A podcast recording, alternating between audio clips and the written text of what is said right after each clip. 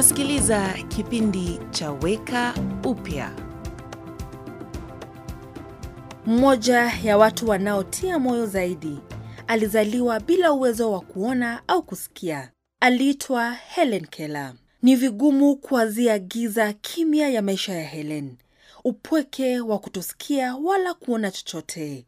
Helen alianza kujifunza jinsi ya kuwasiliana akiwa na miaka saba. Alikuwa mtu wa kwanza kipofu na kiziwi kuhitimu shahada na baadaye kuandika vitabu vingi vilivyowatia moyo watu walemavu. Helen akitazama maisha yake alisema, nashukuru Mungu sana kwa malemavu yangu, kwa sababu yayo nimejipata mimi mwenyewe, kazi yangu na Mungu wangu.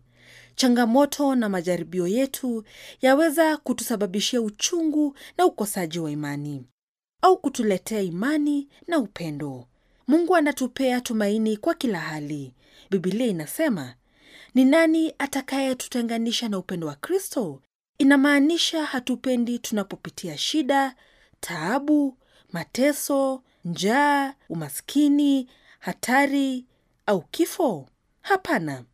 Lakini katika mambo yote haya sisi ni washindi, tukiwa ndani yake yeye aliyetupenda. Kama tu Helena, tunaweza kupata ushupavu, upendo wa Mungu na kusudi la maisha hata kwenye hali yenye kutatanisha zaidi. Umekuwa ukisikiliza kipindi cha Weka Upya, ujumbe wa kutia moyo na wenye tumaini. Ili upate habari zaidi, wasiliana na stesheni unayosikiliza sasa.